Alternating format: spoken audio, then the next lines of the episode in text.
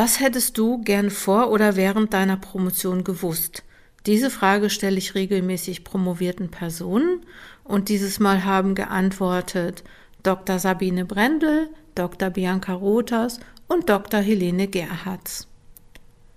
Hallo und willkommen zum Coaching Zone Podcast, dem Podcast, der dich in deiner Promotion unterstützt. Ich bin Dr. Jutta Wergen und unterstütze Promovierende in allen Phasen ihrer Promotion und ich unterstütze auch Promotionsbetreuende und Koordinatorinnen und Koordinatoren und überhaupt alle Personen, die sich mit dem Thema Promotion beschäftigen, die zum Thema Promotion arbeiten oder die promovieren.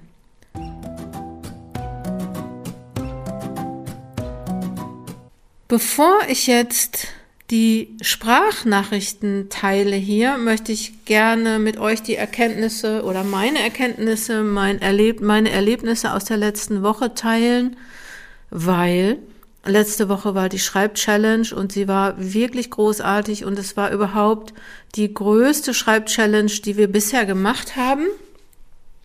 Ich bin sehr dankbar, so viele tolle Menschen gefunden zu haben, die mit uns ihre Erlebnisse, Erkenntnisse, ihren Weg geteilt haben, ob es um den Weg zur FH-Promotion in die Wirtschaft oder auch in eine Stiftung ging. Ich freue mich, dass wir ReferentInnen hatten, die mit uns gesprochen haben über Karriereplanung, über Smalltalk. Und ich freue mich auch, dass Dr. Christine Eichhorn da war und wir auch über die, das Thema Wissenschaftszeitvertragsgesetz sprechen konnten. Ich fand das total schön, auch alle, die ich jetzt nicht genannt habe, das wäre zu viel, weil unser Terminplan, der war richtig, richtig voll. Und ich freue mich, ich bedanke mich auch nochmal hier an der Stelle bei denen und ich bedanke mich aber auch, dass so viele tolle Promovierende da waren. Es waren 350 Leute angemeldet, die waren nicht andauernd bei jeder Veranstaltung dabei, aber wir hatten teilweise wirklich sehr große Veranstaltungen und ich habe gemerkt, dass auch bei den Promovierenden einfach so viel Expertise im Raum stand, so viel Bereitschaft, sich gegenseitig zu helfen, zum, zum, zum Networking, aber auch ihre Tipps und Tools zu teilen. Also ganz, ganz, ganz herzlichen Dank dafür, dass ihr alle da wart und wir so eine schöne Woche hatten. Also ja, ich bin immer noch ein bisschen geflasht davon und ähm, weiß vielleicht auch manchmal gar nicht, was ich dazu sagen soll. Ich habe mich sehr wohl gefühlt und ähm, danke. Ja, ich sage einfach danke. Ich rede jetzt nicht mehr lange drum herum. Ich sage einfach danke. Und vielleicht auch noch, was für uns jetzt wichtig ist. Nächste Woche beginnt ja unser Online-Kurs Projekt Promotion.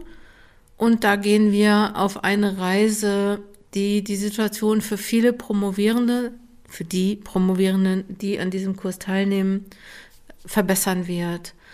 Und ich kann jetzt so sagen, ja, wir machen das und äh, es gibt diese Module und diese Inhalte. Wir haben sechs Module und in jedem Modul gibt es Coachingübungen, gibt es Schreibübungen und wir machen Reflexionsaufgaben oder wir geben euch die Möglichkeit zu reflektieren, gehen da auf individuelle Themen auch nochmal drauf ein.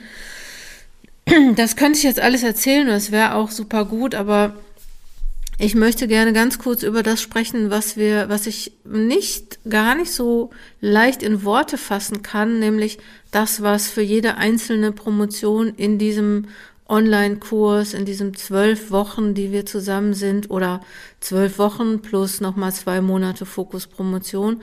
Und ich kann eigentlich gar nicht so groß viel drüber sagen, was da passiert, weil die Transformation, die bei allen Promovierenden passiert, schwer zu beschreiben ist und auch individuell einzigartig ist. Und ich glaube, dass die größte Veränderung, also wenn ich so sagen würde, es gibt äh, etwas, was ich zusammenfassen kann, dass die größte Veränderung in den, bei den Promovierenden ist, dass sie wieder, ich sag mal, die Souveränität, ich will nicht sagen die Herrschaft, das hört sich so komisch an, aber dass sie die Souveränität über ihre Dissertation beziehungsweise über ihre Promotion erlangen. Also es ist nicht mehr so, dass die Promo dass sie von der Promotion sozusagen vor sich äh, äh vor der Promotion hergetrieben werden. Ähm, so das schlechte Gewissen ähm, wird weg, ähm, äh, geht weg, die die Gedanken, die man dauernd ähm, hat zu, zum Thema Promotion, die immer wieder kommen und sagen, hey, du musst noch dies machen und jenes machen und du bist nicht gut genug, dass die einfach nicht mehr da sind und dass eine Klarheit entsteht und dass die Klarheit die Motivation auch an dem Promotionsprojekt zu arbeiten ähm, einfach nochmal erhöht. Und ähm, ja, es wird ein Schalter umgelegt. Das, glaube ich, ist so das, was alle Promotionen nochmal oder alle Teilnehmenden nochmal, ähm, die Erfahrung, die alle Teilnehmer nochmal machen. Ich will nur ganz kurz sagen, und jetzt komme ich dann auch zu den Sprachnachrichten, dass der nächste Durchgang der Schrei des ähm, Projekts Promotion am 22. September 2022 startet. Falls du dich noch anmelden möchtest, dann mach das jetzt. Und falls du jetzt den Podcast hörst und es ist auch zu spät, weil es schon nach dem 22. September 22 ist, dann informier dich einfach darüber, wann der nächste Kurs startet und ähm, abonniere den Newsletter auf der Webseite coachingzone.de. Dann wirst du sicher informiert, wann es das nächste Mal losgeht. Jetzt komme ich zu unseren Sprachnachrichten, zu den Erkenntnissen über die, was über zum Thema, was ich gern vor oder während meiner Promotion gewusst hätte. Und ich will gar nicht weit vorgreifen. Ich kann nur sagen, ich gebe nur die Stichworte Wachstumsphase, Bücher und Tools und auch Beziehungen oder Netzwerke, wie wichtig Netzwerke auch zu Leuten sind, die mit eurer Promotion gar nichts zu tun haben oder nichts in erster Linie zu tun haben und wie wichtig das sein kann, darüber sprechen jetzt Dr. Sabine Brendel, Dr. Bianca Rotas und Dr. Helene Gerhards. Euch nochmal ganz herzlichen Dank dafür. Mein Name ist Dr. Helene Gerhards. Ich bin wissenschaftliche Mitarbeiterin am Institut für Sozialforschung und Technikfolgenabschätzung an der Ostbayerischen Technischen Hochschule Regensburg und zugleich Studiengangskoordinatorin an der Ruhr Campus Akademie und der NRW School of Governance an der Universität Duisburg-Essen. In meiner Dissertation habe ich mich mit der Geschichte, Theorie und Politik von Patientinnengruppen beschäftigt und derzeit arbeite ich mich verstärkt in die Themen der Digitalisierung im Gesundheits- und Bauwesen ein. Ja, was hätte ich in meiner Promotionszeit gerne eher gewusst? Ich habe zwei kleine Aspekte gesammelt, die in der Rückschau sehr vieles für mich positiv verändert haben. Erstens, wie wichtig das Verhältnis zu Personen in der Hochschulverwaltung und akademischen Selbstverwaltung sein kann. Ja, wir alle kennen das. Besorgt. Der Mensch aus dem Rechenzentrum, der deine zerschossene Cloud wiederherstellt. Die Institutsassistenz, die dir am Tag deiner Disput Disputation den Vortragsraum aufsperrt und den Sektkühl stellt. Die Mittelbauvertreterin im Unigremium, die für Töpfe mit Finanzmitteln für Promovierende kämpft. Der Mann in der Poststelle, der nach deinem verloren gegangenen Großbrief sucht. Das alles sind Personen, die oft unsichtbar bleiben im Hochschulbetrieb, ohne die aber im Grunde oft gar nichts läuft. Da einfach lieber einmal öfter ein großes Dankeschön aussprechen und sehr verbindlich und höflich mit ihnen kommunizieren. Denn wie gesagt, das sind die Leute, die dir im Zweifelsfall wirklich das Gesäß retten können. Zweitens, wie wichtig nicht nur Literatur und Schreibverwaltung ist, sondern ein eigenes Ablagesystem für die Verfahrensunterlagen. Sichere dir wichtige E-Mails, Anmeldeformulare, unausgefüllt und ausgefüllt. Besorge dir immer Beglaubigungen in zweifacher Ausfertigung. Notiere dir Verwaltungsfristen und Urlaubsabwesenheiten von Personen, die dir dein Verfahren voranbringen. Überspeichere bloß nicht alte Exposé-Stände, hebe unbedingt auch nach Wechsel an eine andere Uni oder der Promotionsbetreuung alte Unterlagen auf, verschlampe nicht deine Immatrikulationsbescheinigung, Krankenkassenanmeldung, Einstufung nach TVÖD und so weiter und so weiter. Ich weiß aus Erfahrung, dass die Promotion nicht nur eine wissenschaftliche Herausforderung ist, sondern mindestens genauso ein Labyrinth durch den Bürok Bürokratiedschungel sein kann. Je ordentlicher und projektförmiger du diese Aspekte behandelst, behandelst und als Teil deines Prozesses siehst, desto weniger Panik bricht unerwarteterweise am Ende aus. Ja, war es von mir. Ich wünsche dir sehr viel Erfolg mit deiner Promotion, Ruhe, Gelassenheit und vor allem sehr gute Selbstorganisation. Mein Name ist Dr. Bianca Rothers. Nach diversen akademischen Stationen an der TU Dortmund, der University of Virginia, der Universität zu Köln sowie schulischen Stationen bin ich seit 2015 Referentin für Fremdsprachen in der Qualitäts- und Unterstützungsagentur Landesinstitut für Schule NRW.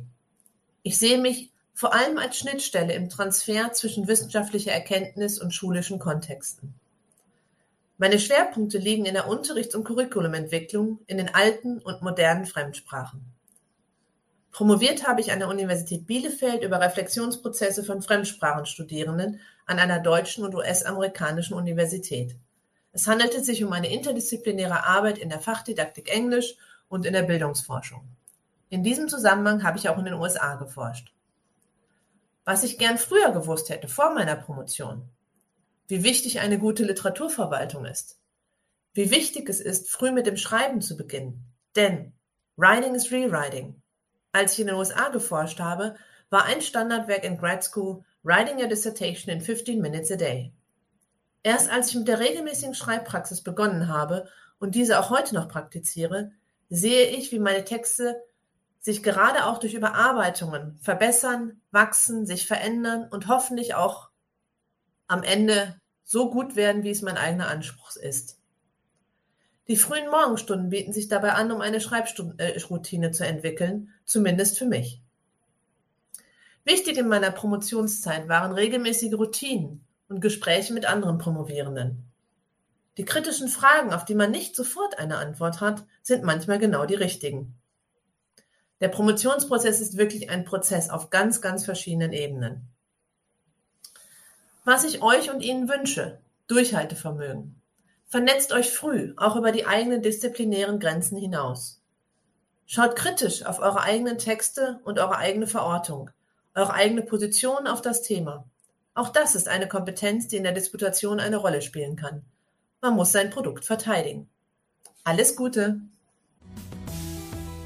Hallo, guten Tag. Ich bin Dr. Sabine Brendel, habe Erziehungswissenschaften und Politik studiert und an der Universität Bielefeld promoviert und war auch in dieser Zeit im Graduiertenkolleg Geschlechterverhältnisse und sozialer Wandel an der Universität Dortmund und habe damit auch bei derselben Professorin promoviert wie Jutta Werken, nämlich bei Professor Dr. Sigrid Metzgöttel. Meine Dissertation habe ich zu Intersektionalität geschrieben und zwar zur Sozialisation von jungen Frauen aus der Arbeiterschicht. Ich habe also zwei Sektionen, nämlich soziale Herkunft und Geschlecht, in meiner biografisch angelegten Studie miteinander verbunden.